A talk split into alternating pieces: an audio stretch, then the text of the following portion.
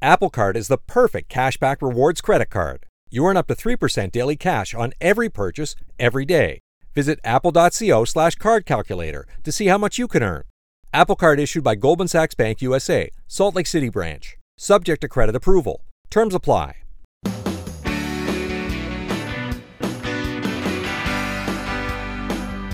It's my pleasure to welcome you here to the Clark Howard Show, where it's all about you and that wallet of yours. I want you to learn ideas so you can save more and spend less. And don't let anyone ever rip you off. Speaking of rip-offs, when companies owe you a refund now, what do they do? They give you a piece of trash debit card. I'm going to tell you why these things are just rotten terrible for you and show contempt for you as a customer of a business. And coming up later, the ransomware attacks are escalating dramatically where hackers shut down your websites at your business. It's happened a lot to governments too. And then ransom your own operation back to you. I've got some special things I want you to think about and make sure you're doing to protect yourself from what could be business Armageddon. And Clark.com and ClarkDeals.com are our websites. And Clark Deals, we tell you the best deals we can find night and day for your wallet. And we have the Clark Deals daily newsletter if you want to be up to the minute on what bargains are there for you.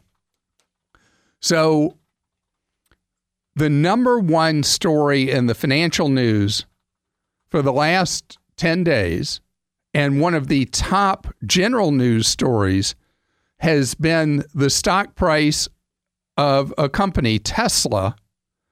And the stock has gone up and down more day by day than most any other stock.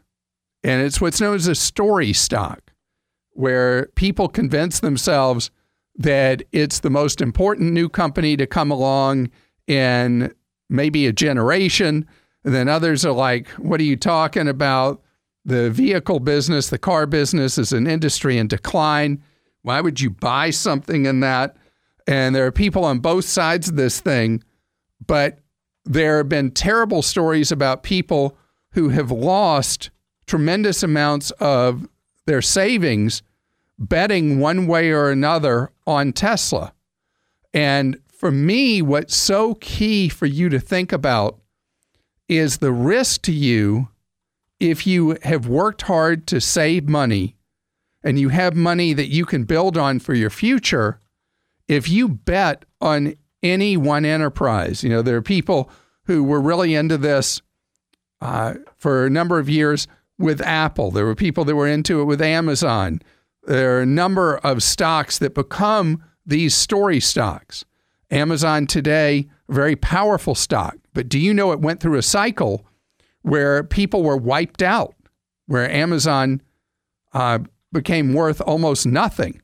And people who bought it because of the story of what they thought was going to happen ended up losing a substantial amount of the money that they had put into it. The thing is, when you invest in an individual company, particularly one that defies normal methods of measuring its value, you're creating potentially a very, very large financial risk for yourself. And yeah, it might eventually become worth a tremendous amount of money, but in between, you can end up really getting hurt, or it can end up being the next pets.com, if you remember that, one of the worst failures in the stock market ever, where billions of dollars that people had invested in what they thought was going to be a hot, hot stock went to zero. Webvan, another example, went to zero. So here's my thing I want you to think about with investing. You want to start making sure that you are building a base with your money in a 401k, Roth IRA, investment account, whatever, where your money is well spread out. And that's what funds are for. There are mutual funds where you own uh, pieces of many companies a professional manager has picked. There are index funds where you just buy a segment of the market here or overseas. Uh, could be 500 stocks, could be 3,000 stocks. Uh, the idea is your money is sliced and diced into little teeny pieces, not betting everything on one particular company, or even if you're well diversified, not even one particular country. Remember that we are uh, 3% of the world's population in the United States, and we're about 22% of the world's economic activity, and that's declining. So don't forget the value that can be outside the United States too when you invest, and again, well diversified. When you built that base, what uh, the guy Chuck Schwab, who also has the brokerage with his name, what he calls core, you build your core first. Kind of like with any exercise program, they always have you build core strength. So you do that first. And then if you want to take a chance with individual stocks, it's money that you won't lose sleep over. That doesn't change your life to a negative way. If you guess wrong, it goes to zero, particularly with a story stock like Tesla. Be smart about your money. Be smart about your future you're trying to build. Because remember, the most important thing is to live on less than what you make. Then the second thing is what do you do with that money that you are able not to spend that creates a safe environment for yourself going forward. William is with us on the Clark Howard Show. Hello, William. Uh, hello. How are you? Uh, well, I'm doing fine, thank you. So you found out that you're going to owe Uncle Sam money.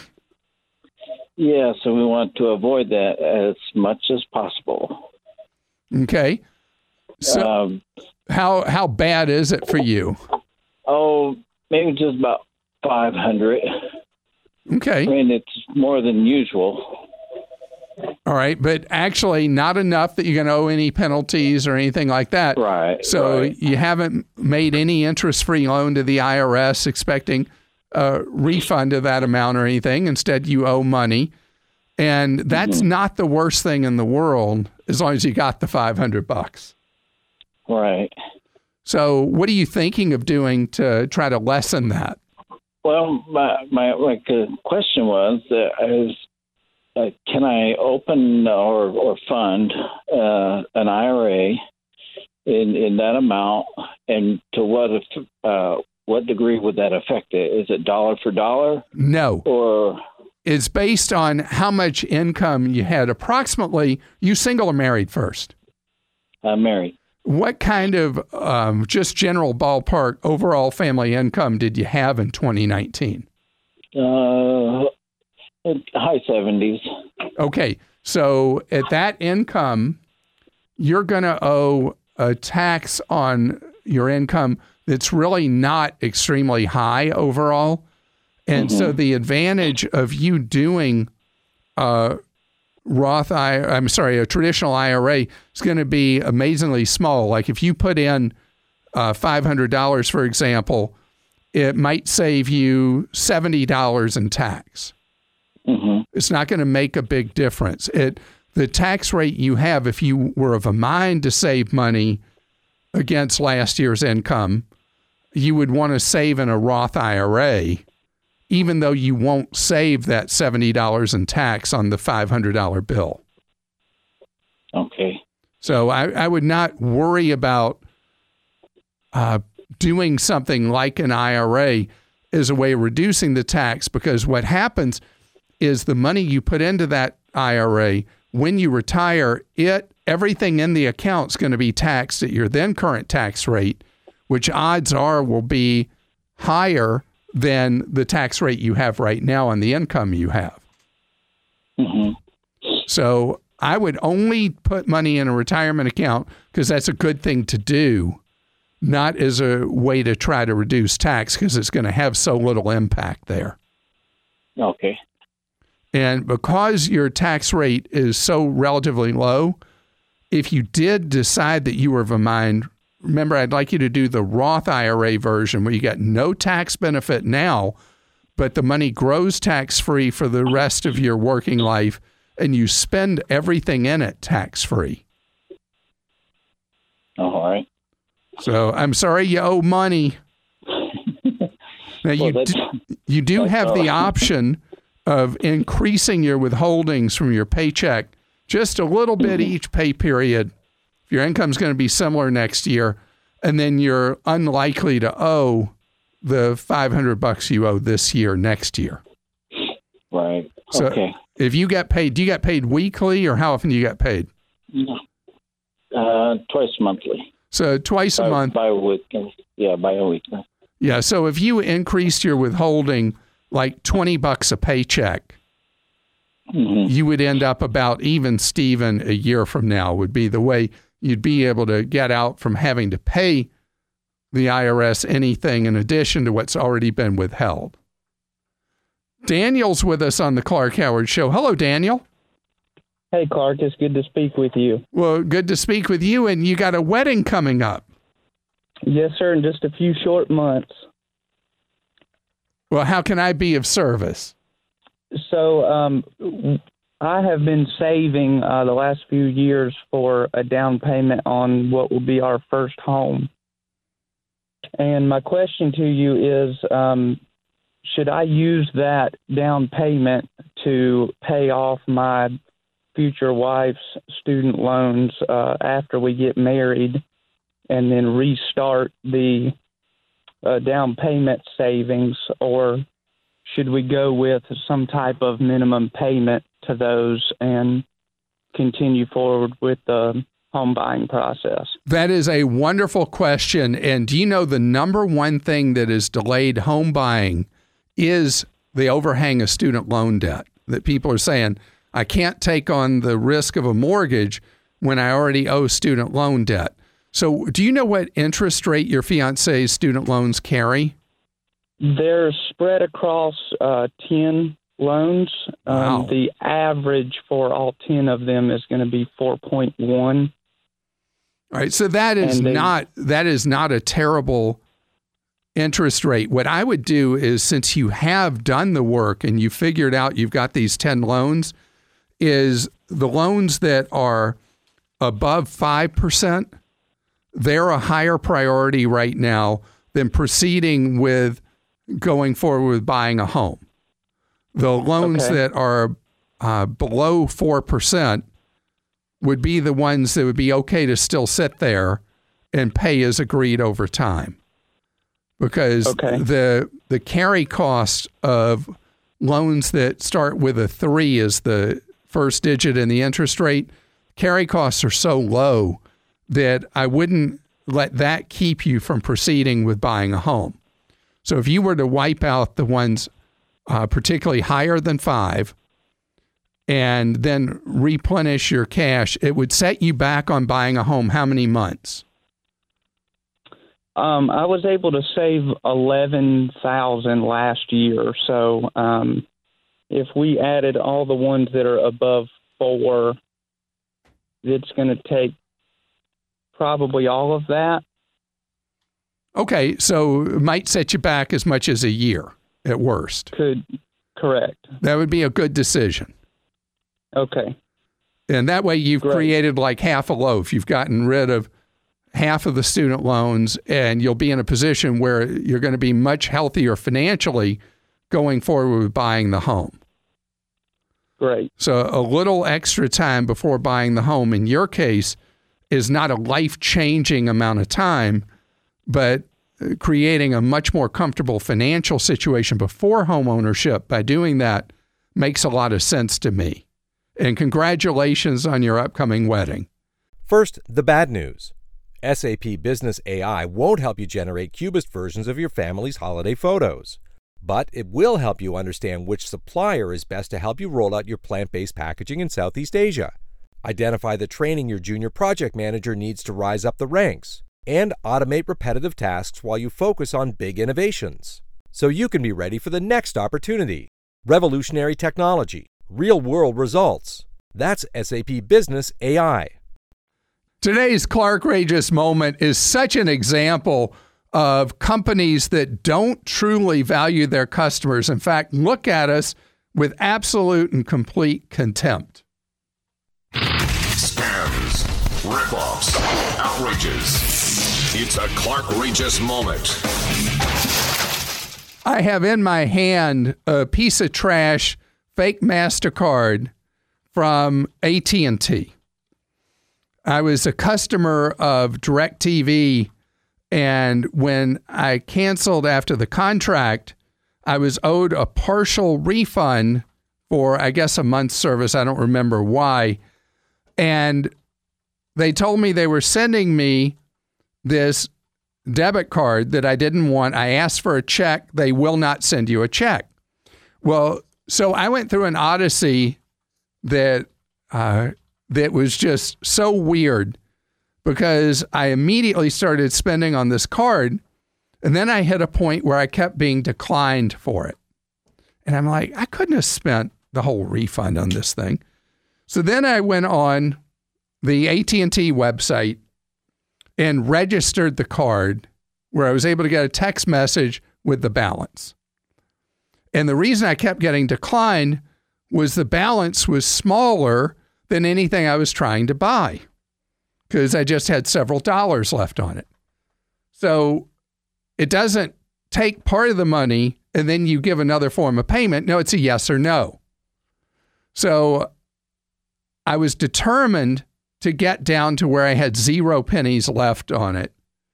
And I failed, and now it's expired.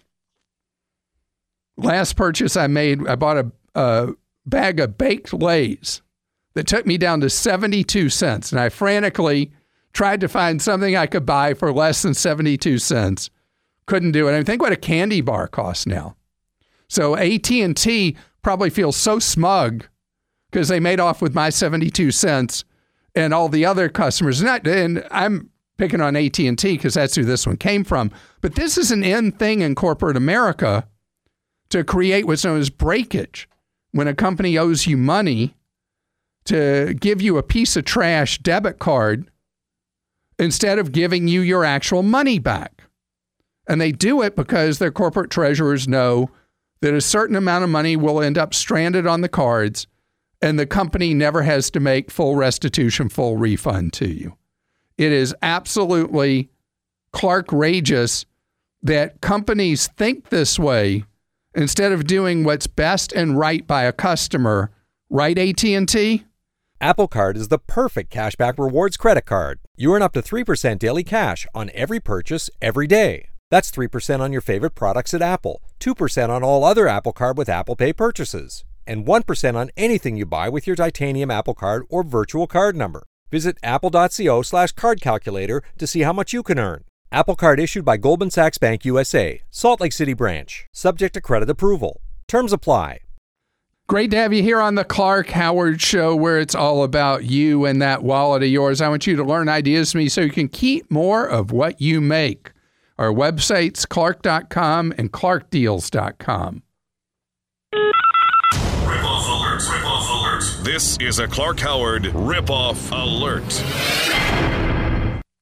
You know, we hear about so many data breaches, but there's one that has become a life and death threat for so many businesses, and it involves ransomware attacks that generally only make it in the news if it's an organization that has to publicly disclose that it's been hit by a ransomware attack. We'll hear it from a school board or a county government or a court system or something like that. But we usually don't hear about it from a company because many times they have to pay the ransom or they're out of business. Where crooks specifically target their heart of their operations, lock down their databases, lock down their computers, nothing works until you pay the ransom. Well, the the number of companies being hit is going up not exponentially but by huge numbers. By one estimate, the number of companies hit is rising about 50% year over year. Another measure, the amount of money that companies are paying out is doubling year over year. I don't know how those two those two don't match up, but the point is regardless, this is a very, very aggressive thing going on now to destroy your business that you've worked hard to build up small, mid sized, medium, large business, they're all getting hit. And the question I have for you, regardless of the size of your business, what are you doing to protect yourself from somebody who might lock up all your data? Do you have an automatic backup of your data each evening on a hard drive if you're a small business? Do you use an outside service, a cloud service, to do a backup of all your data every night? I mean, these are really, really basic things that many organizations and businesses aren't doing at all. So think about if your records got completely shut off from you, shut down, what do you do? Well, if you have a backup, you're able to potentially, with just a little disruption, restore your business activities. If you have no backup, then you got a real problem. Now, it can go into more deep layers about uh, what happens with your customer data that could get compromised, but that's always been an issue. I want to talk here about your business being able to continue to operate. Do you have cyber insurance to protect yourself from a hack or a full on cyber attack or a ransomware attack? Do you have that? Have you shopped for it? Have you thought about if you've got business liability coverage? Have you added on to it cyber coverage? Now, this is probably the fifth time I've talked about this in the last three years. And the problem has been getting um, more and more complicated for people and more and more severe. Think about if you build up a business over the years, over decades, or whatever, and suddenly your business is wiped out. So please think about these things I'm talking about. What backup do you have? What methods of backup do you have? Is backup done every 24 hours? And are you insured against the potential risk? Now, by the way, the insurance underwriters are going to want to know the first things. They're going to know what steps you're taking already to protect your business before they're going to be interested in underwriting the cyber insurance for your business. But these are things that I know you're busy running whatever you run, but you're not going to be busy at all if you're put out of business.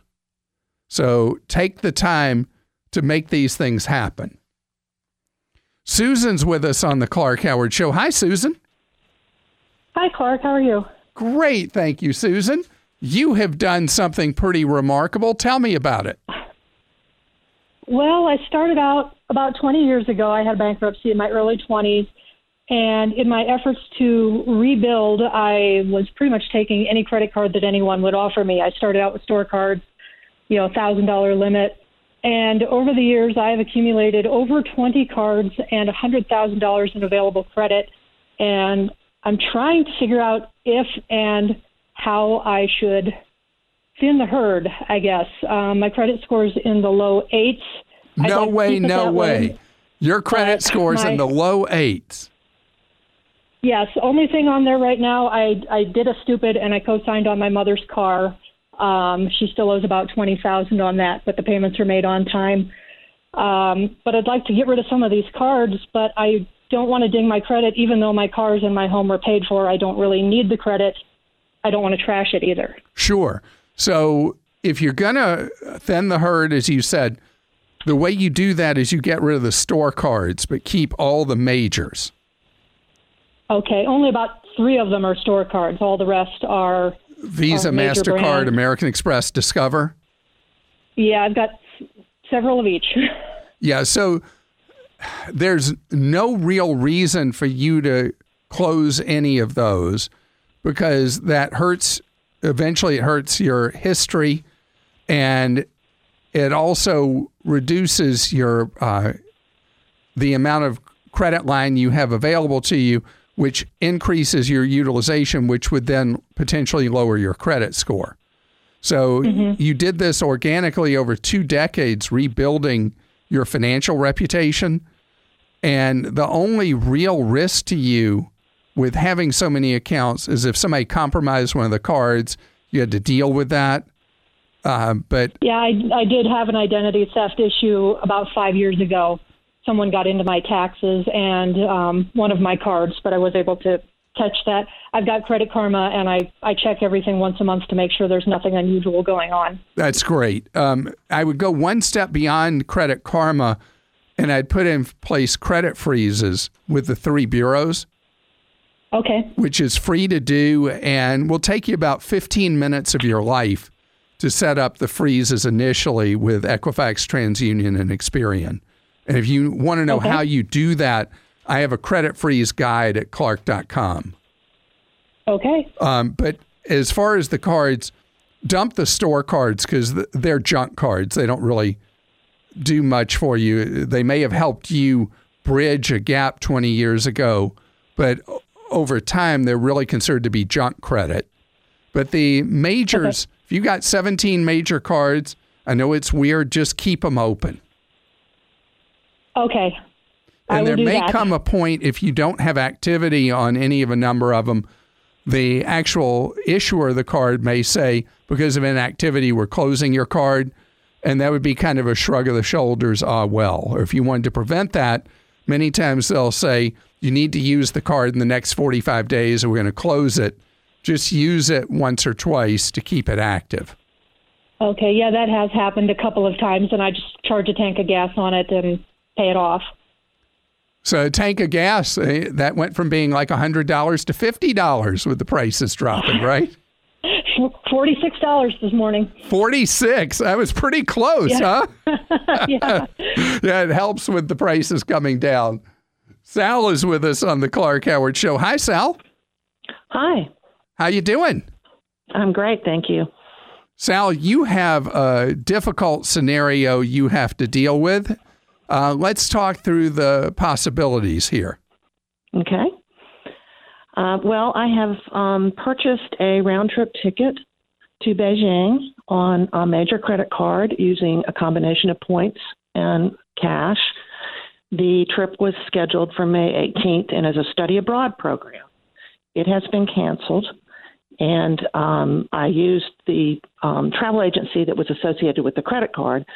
And I've gone back to them to tell them that I can't go and that I would like to get a refund, which they told me would be a significant amount of money to pay. Then they offered me an opportunity to transfer it to another trip for a cost of three hundred dollars. Well, that is that is as, wondering what to that is as ungenerous as they could possibly be, and the three hundred bucks may be from the airline the ticket was issued on, rather than from the travel agency operation of your credit card. Mm-hmm. But the thing you should do, I would recommend, is you know that in the worst scenario, now that the program's canceled, you're going to suffer a $300 hit to use the remaining value towards a future trip, or you just sit on your hands and wait because a lot of the airlines going to China have canceled all their service. Right. And who knows when they're going to reinstate service. So Right. if an airline does not operate a route when you're going, then Yes. under law, they have to give you back the money, all of it. No $300 penalty on you because they're not flying. Right. So the only smart move on your part is just wait this out. Correct. Well, great. Thank you. So then I have a question for you. If everything ends up eventually being all clear and everything's okay and coronavirus is not a threat to life and safety by May, would you consider going to Beijing anyway because it's going to be the least crowded at the lowest cost when you get there for a vacation for sightseeing that it will have been in decades? I hadn't really thought about it that way because I was planning to get six hours credit using this trip. So it just kind of changed my whole point of view on it. So, Um, you know, you always think about when a door closes, a window opens, and it's possible it could be a great opportunity. You know, hotel bookings in China are down about 75% because Wow. nobody's going except people who have to be there right now. And so you might be able to get potentially a, a five star hotel for $30 a night in May. I mean, just depending on what happens. How does that work with the visa? So the visa is very expensive for China. Uh, did you do the multiple visit visa or the one time visit? We had not done the visas yet because All right, then then give that yet. give that a rest because that would be like additional money potentially down the toilet. right. and they're not exactly busy right now issuing visas. So if you waited till much closer to see what conditions are like to then get a Chinese visa, you could then give them the arm, a leg, and a foot that it costs for the visa. Which is Great, is it thank $160 these days? Is that what it is? I think I heard the it was being handled by the school, so I think I heard it was about two hundred and fifty dollars. School's probably marking it up. So if you're then if you're then the lone ranger getting it on your own, it may be cheaper than that. Okay. Because anytime you do a school trip, they don't offer you better deals than the, the market price. There are always worse deals than the market price. Where they, they add on several different markups. Okay, so the answer is it's $140 for the visa. Okay, thank you. So they were marking it up 110 bucks. Wow. That's really generous of the school, wasn't it? Absolutely not. right, right. Any it's weird because anytime there's anything, if you if you have been to college and they send you one of those alumni brochures for a trip or whatever, the trips are always much more expensive than you can book on your own. So it's about the camaraderie of being with people you went to school with or something like that. But it's never about saving money because every single part of the trip will be more money than if you booked on your own. Stephanie is with us on the Clark Howard Show. Hello, Stephanie. How are you doing? Hi, Clark. I'm good. How are you? Great. Congratulations to you. You're buying your first home. Yes, that's correct. Thank you so much. You nervous or excited or both? Uh, big combination of both. Okay. yeah. well, how can I be of service to you? Because this is a very exciting time in your life. Yeah, it is a very exciting time. And so um, we purchased a new construction home, and it's a townhome style. Um, it's set to be ready in probably July or August. And so we're wondering what type of mortgage we should get. And we've heard of, you know, the 10 1 arm, um, the 30 year fixed. And we're wondering your advice because um, this will be our first home purchase, and we don't think that we'll stay in it forever for the long term, but we do plan to sell it eventually down the road. Um, we're wondering what kind of mortgage do you think we should get? So, if your goal is that you're thinking this townhouse is where you're going to live for, let's say, five, seven years, right in there, the smart money says that you take the 10 1 arm or 7 1 arm, where you fix the rate for seven or 10 years.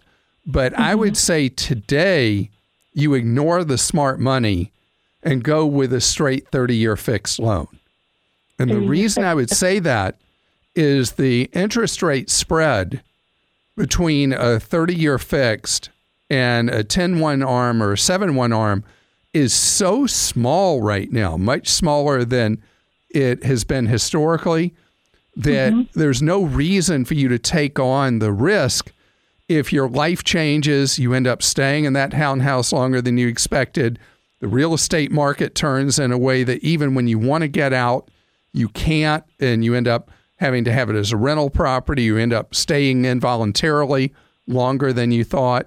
So Okay. we're in a market right now where the interest rates, and maybe they won't be as cheap when you lock in, but right mm-hmm. now, the interest rates on the 30 year fix for people with good credit are in the 3s mm-hmm. And you're only saving somewhere right around a quarter point going with one of the ARM products, maybe three eighths of an interest point.